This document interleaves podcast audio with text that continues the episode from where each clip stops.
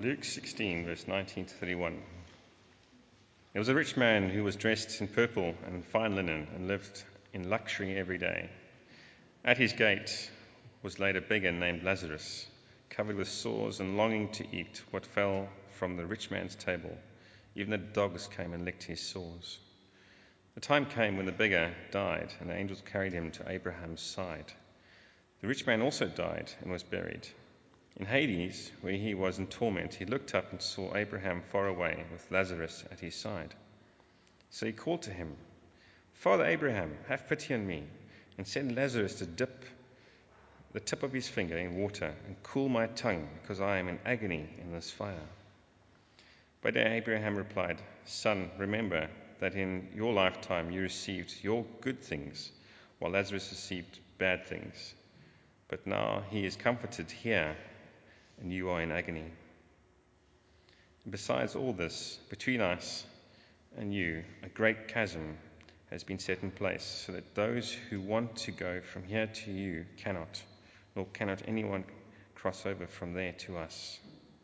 He answered, Then I beg you, Father, send Lazarus to my family, for I have five brothers. Let him warn them, so that they will not also come to this place of torment. Abraham replied, They have Moses and the prophets, let them listen to them.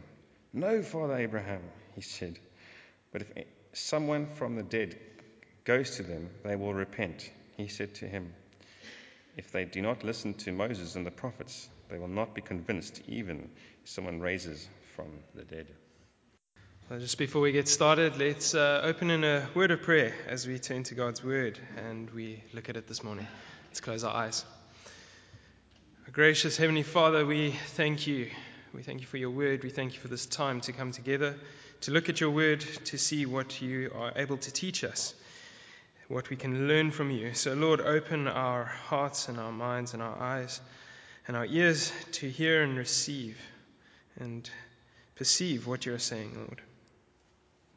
We thank you for the truth of your word, and may it challenge us and move us to reflect on what it means to live for you and to serve you. So, Lord, we pray that you be with us in this time. In Jesus' name, amen. Great. Well, keep, keep your finger there in your Bible at Luke 16, verse 19 to 31. That's a passage we're going to look at this morning. We're carrying on with where we have been uh, for the last while. We're still working our way through Luke. Uh, this is still part of a very interesting section. Uh, we've come out of a bit of this parable teachings and things that Jesus has been doing. And uh, now we enter this next little bit where he seems to be telling a story. Uh, it's slightly different to just a parable. It doesn't seem it's straightforward like most of the other parables. There's a few things to notice. You have a rich man, uh, but you also have a poor man who gets a name. So, unlike most parables, you don't generally have names, you have characters, and it's the rich man or the poor man. But in this case, we have the rich man and we have Lazarus.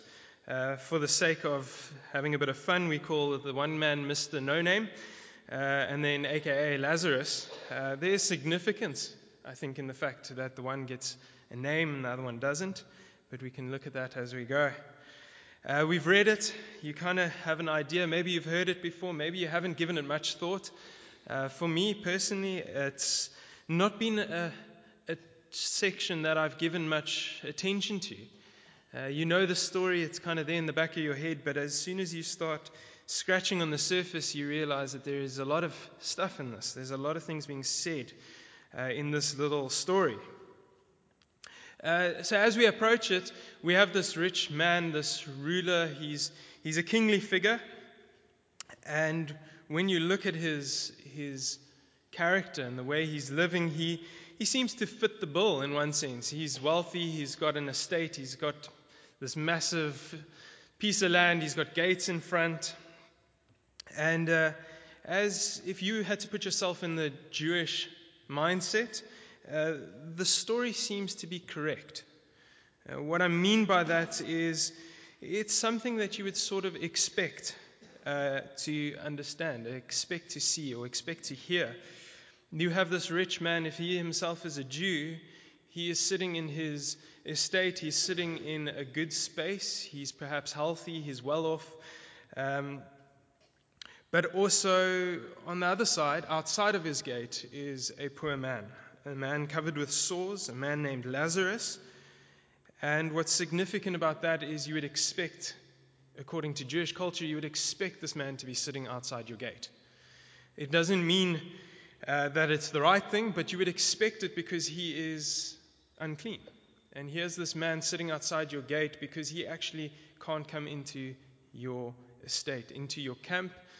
And if you really want to look into those kind of things, you'll, you'll go and see it in, in Leviticus, where it actually paints that picture of when people are unclean, they need to be taken outside of the camp for a period of time so that they can be cleansed before they can come back in.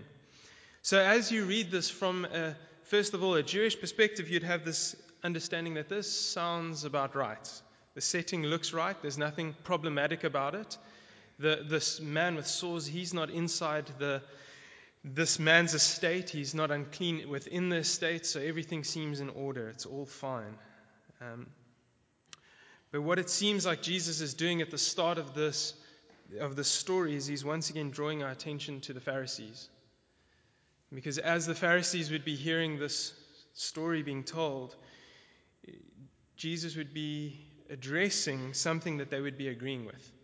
And that's why I asked you for a moment just to think as if you were, had to be a Jew. If that was your mindset, your thinking, the Pharisees would be sitting there and agreeing. Not only would they be, be agreeing, but they would probably be appealing quite, quite strongly with this rich man's status. He has wealth, and if you jump back to verse 14 of chapter 16, it says, The Pharisees who were lovers of money heard all these things and they ridiculed him. Um, so Jesus has challenged the issue of finances and money and what you really think about it, how you respond to it, what, you, what you're considering, and how, where your heart is when it comes to finances and money in that sense. And the Pharisees, they were lovers of it. Um, and so as we get to this passage, it, it's appealing. You hear this man, he's wealthy, he's rich, uh, he, he's, he's got wealth. But for, the, for Lazarus, who's sitting at the gate, he's also where he should be. He's in his place, he's outside the city, he's unclean, so that's where he belongs.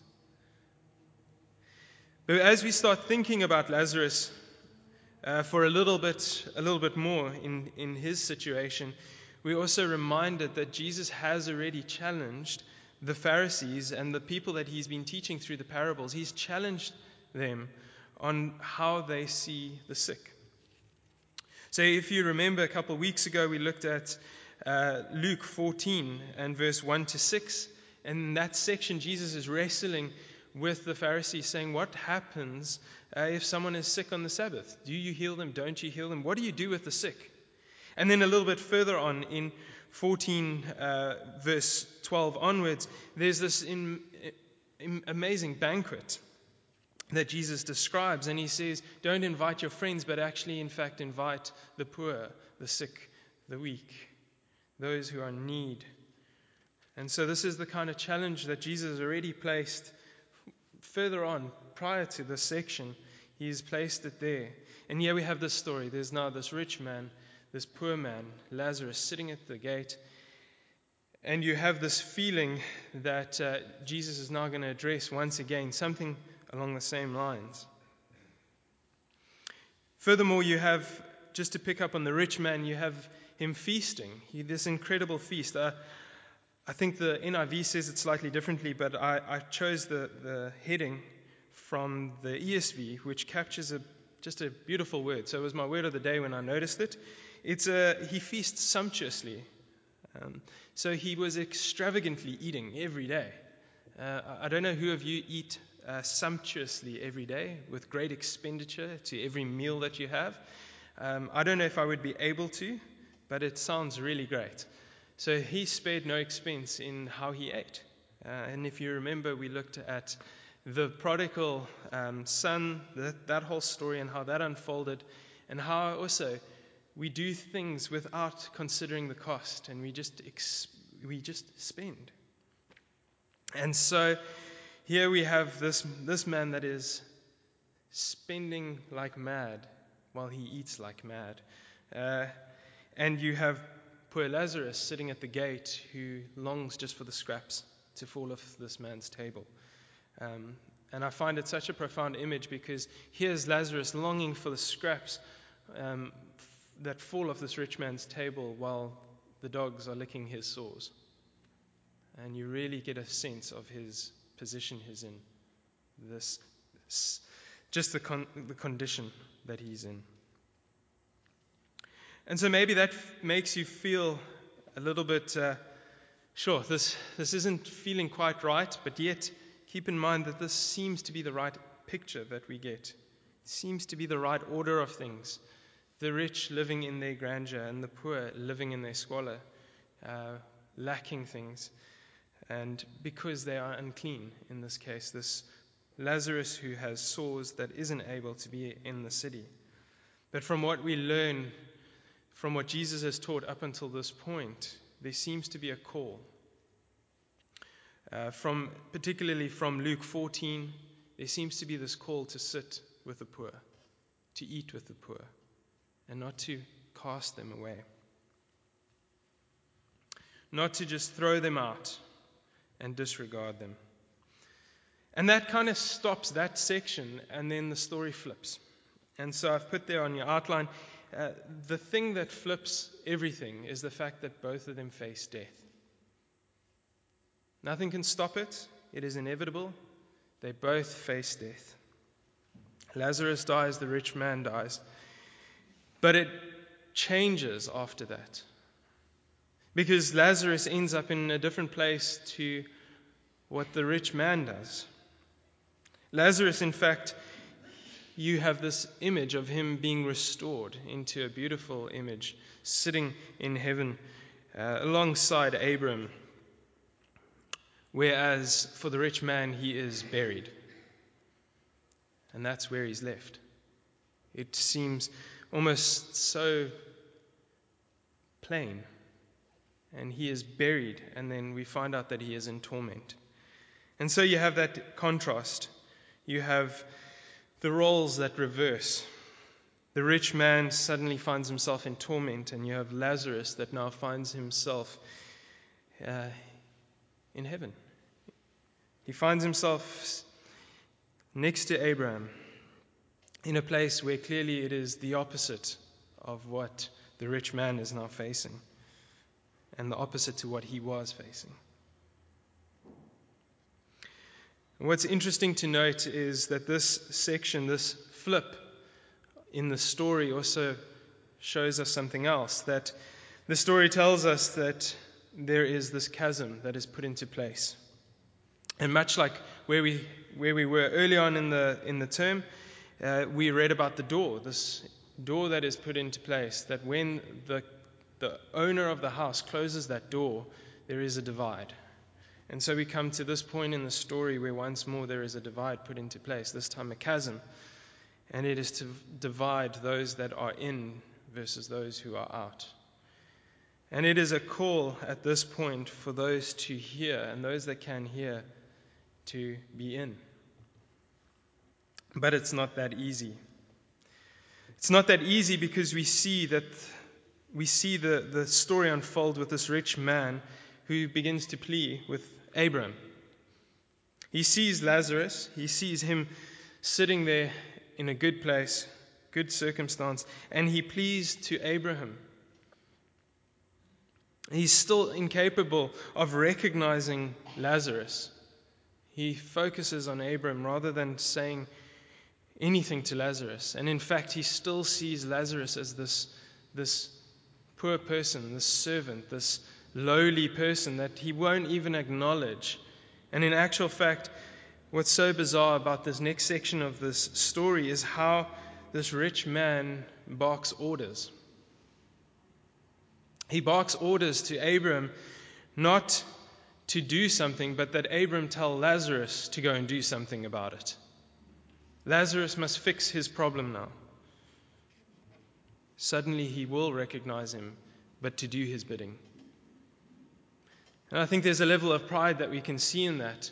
To be to find yourself at a lowly position and still not be willing to recognize how low you've gotten. And here's this rich man who pleased to Abram to ask that Lazarus do his bidding, to help him out of the situation. It's interesting just how the roles have reversed, because here's also the rich man sitting now in this place of torment. And what does he ask for? He asks that Lazarus would come and wet his finger and put a drop on his tongue to quench the sensation, the burning, the, the heat. I don't know who of you, when if you've run a marathon or if you've exerted yourself or sat in the sun for too long and have become dehydrated, whether a drop on the tip of your finger has actually quenched your thirst. But he is desperate for just something. So, in one sense, you see this man's desperation, but also you see that he's still got something blocking him. There's something in his way. And it's at this point that he says, he, he calls out, he says, If you can't save me, if I can't be saved, then save my brothers. He's got five brothers that are still alive, and he's not concerned about them. It seems so. And so, what he says is for them not to end up here, please send Lazarus. Send Lazarus to warn them. And so we come to verse 29. It says, But Abram said, They have Moses and the prophets. Let them hear them. And so I want to pick up on this point because as we work our way through this, this is quite significant in this story. Because here, what Abram is saying is he's saying, You have Moses, they have Moses, and they have the prophets. And from first glance, maybe that doesn't mean anything to you, but as you think about it, when we speak of Moses, something might come to mind. If I say Moses, is something popping in your head? A story about Moses, something significant that he did? Well, perhaps what is popping in your head is the Ten Commandments. Moses is this figure that when you think of him, you start thinking of Ten Commandments, you start thinking of law. He was there in the Old Testament, he was doing all those things. Well, this is significant because often when they are talking about something like this, like Moses, it's drawing our attention to the law. The law. And alongside, when, it's, when you see something like them saying the law and, Mo, and the prophets, what it draws our attention to is, and everything else. All the prophets, all the things that were written about a hope of a Messiah that will come and save. And so essentially, if you think now about that and you look back over the whole of the Old Testament, you have this image of a section of books that kind of capture law and how to live life and how to honor God and glorify Him. And then you have a section of books that are talking about this Messiah that's going to come. So when you see this, it draws your attention to the Old Testament as a whole. Your mind starts going there. So, here, essentially, what Abram is saying is they have all that they need. They have the law, they have the prophets, they have the Old Testament that is pointing to the coming Messiah. It is, they have everything that they need for a relationship and a hope for a Savior. See, God gave the law as part of His act of making a relationship with the nation of Israel.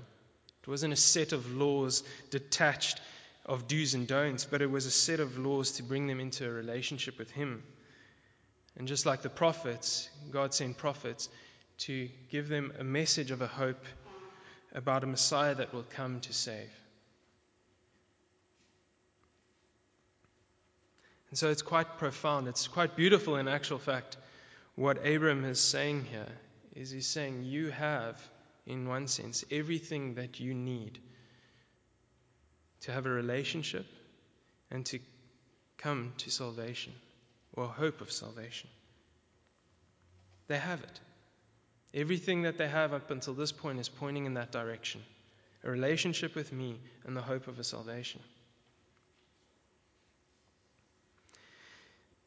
And for a moment, I just want to come back to Leviticus, where he speaks about handling people that are cast out, just to show just a little bit more on how God has this heart for a relationship. In Leviticus 14, just to give you an idea, there's a story, there's a there's an explanation of what must happen with a person that has leprosy. And how they how they've described it is there's this person that has sores and, and it's it's severe, and so he becomes unclean. So the, the requirement is for this person to be taken out of the camp, taken out of their environment. But what's so interesting is if we read through the gospel, through this through Luke and through the gospels, we kind of get this idea that the Pharisees, the religious leaders, they would cast those people out and have nothing to do with them. You don't come close to the unclean you leave them alone. But what Leviticus seems to tell us is that there was actually something else that was shown.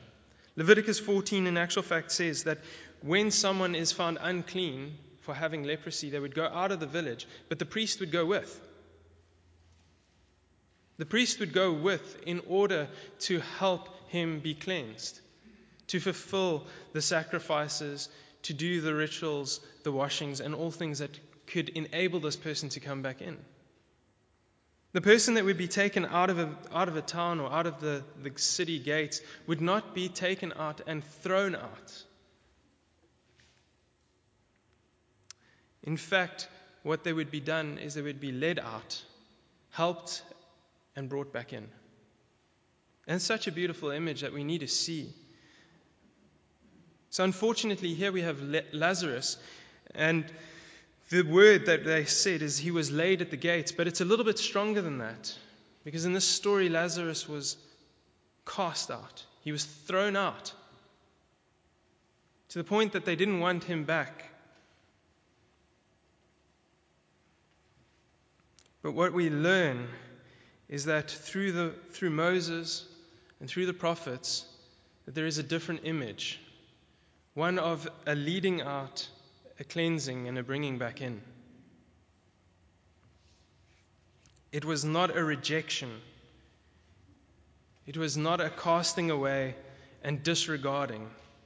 It was a process that needed to take place to invite back in.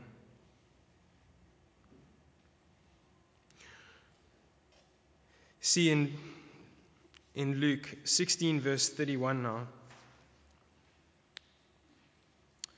Says there, He said to him, If they do not hear Moses and the prophets, neither will they be convinced if someone should rise from the dead. You see, the reason why we need to consider what a thing like Leviticus was saying is they failed to hear that. The Pharisees failed to hear it, so when they hear the story, they would automatically go, That sounds right. The man is sitting outside where he belongs because he's unclean. But if we listen to what Jesus has been saying through the parables up until this point, he's saying, No, go out and sit with him. Sit with the sick. Sit with the poor. Sit with those who have nothing. And that is an instruction, not simply what Jesus is giving, but he's drawing attention to the fact that the Old Testament has shown that. That the Old Testament is not disregarding the weak or the sick or the poor, but walking a road with them, sitting with them, being there with them. And so it makes sense when Luke 16, verse 14, it says that the Pharisees, who were lovers of money, heard all these things and they ridiculed him. And in other times where they would ridicule what Jesus would say because for them they couldn't understand and they couldn't hear. So we get to this section where, where this rich man is crying out to Abram to tell Lazarus to go and tell his brothers, his brothers who have Moses and the prophets. And Jesus says, Well, what good would it be in this story? What good would it be? Because will they really hear it?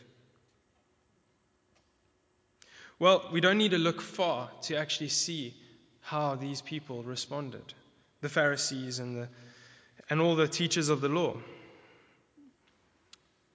If you looked, and I'll just read a little section of it, in John 6, verse 35, for example, it says, Jesus said to them, I am the bread of life. Whoever comes to me shall not go hungry, and whoever believes in me shall never thirst. But I said to you that you have so I've said to you that you have seen me, and yet you do not believe. And then again in verse 41 so the Jews grumbled about him because he said, I am the bread that came down from heaven. And then again, if you want to spend some time there, you can see it in, your, in the notes. In verse 60 through to 71, it's further issues, further grumbling, further unbelief in hearing what Jesus has to say.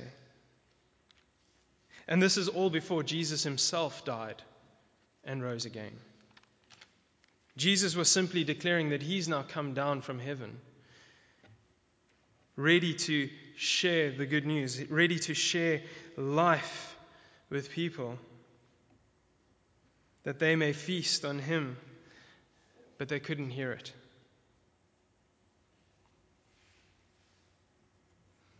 You see, as we look at this story, we see that there is another image that begins to be filled in. That this rich man, unfortunately, where he failed, uh, Jesus comes to show what you ought to be doing.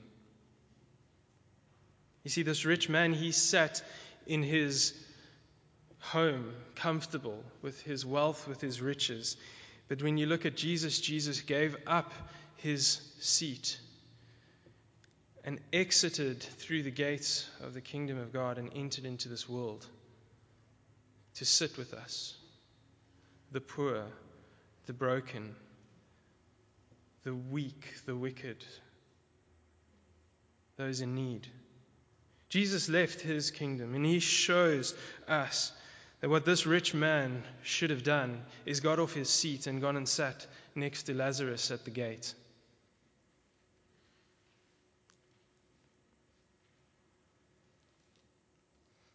But we see the outcome of the story. The man held on to what he had, like we hold on to what we have. And it becomes too uncomfortable to give up things, to let go in order to serve and to sit with the broken, the hurting, those that are struggling. It's too uncomfortable to get out of your own seat at home in front of the TV and go and sit with someone that is mourning or struggling or sitting on the side of a street. Now, I'm not saying that that's the answer. Everybody must not get up and go and do that. But I think there is an there is a important reminder that we need to get out of our little kingdoms and to go and sit with the broken and to share Jesus Christ with them to share the bread of life with them.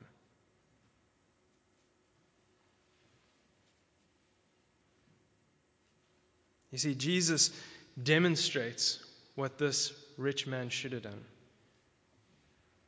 But not only that, but he proves that the story is true. He proves that Abraham's warning to this rich man is true. Because Abram says to, to them, They have Moses and the prophets, let them hear them. And this man tries to resist it, and he says, And and he said, No, Father Abraham, but if someone goes to them from the dead, they will repent. And he said to him, If they do not hear Moses and the prophets, neither will they be convinced if someone should rise from the dead. See, Jesus, Jesus was sharing something here that he proves later.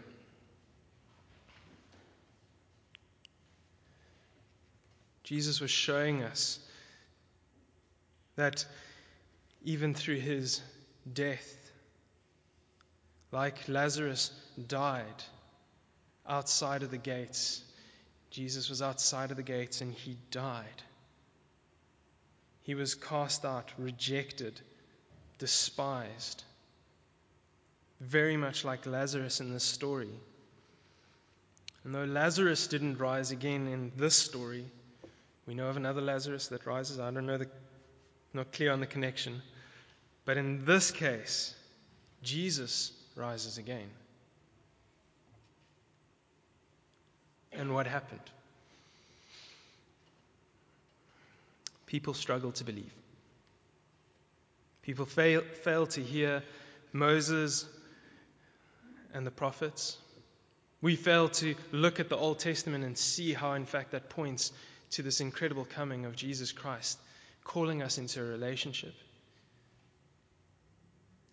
Today, we still don't want to look at the Old Testament as we should and see how incredible it is that it is pointing to Jesus Christ. Thousands of years, like from, from when it all took place, we still can look back and see how that picture was unfolding. But for some reason, we think, ah, I just need to focus on Jesus. But God's word is so precise that from the very start of it, right through to the end of the Old Testament, it is pointing to Jesus Christ and God's desire for a relationship with the people. In the New Testament, we have that Messiah, Savior that came into the world and that did what he said people would not believe. He died and he rose again. And people still today can't believe that. My question is maybe this Do you struggle to believe that? Do you struggle to believe that Jesus Christ, in fact, rose from the grave? That he rose again. And that as we look at him now, there is an invitation for us still to enter. There is still a hope to enter into what he has to offer. But know that there is a chasm. And if you don't choose, there is no undoing of that chasm. When that door shuts, there is no opening of that door again. The invitation is now. You can either get up, hear what he says, and follow him. And in our brokenness, in our sinfulness, in our poor condition, we are able to sit at the table with Him and feast with Him. Or we can reject that. We can continue to live our lives the way we want to, pursuing what we want, how we want, when we want, and find out that when that door is closed, that there is no hope. Jesus Christ is inviting us to sit with Him. I've put there, there is a sumptuous feast that awaits those who are broken and contrite of heart, who hear the good news of Jesus Christ. There is a sumptuous feast that waits. And the reason I've used that is God has spared no expense for us to be able to have that feast with Him. Because he paid the greatest price, sending his son so that we can feast with him. So there is a call for us to come and sit with him.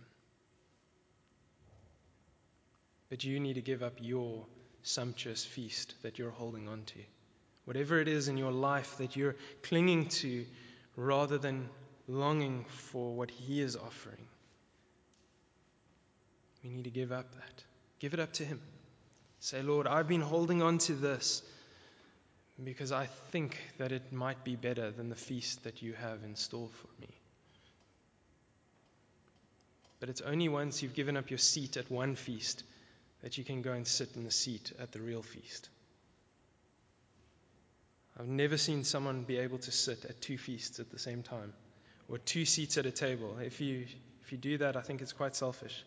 But to actually get up out of your seat, wherever you're at, and make that decision, that conscious decision that is driven by a desire in your heart to sit with Him.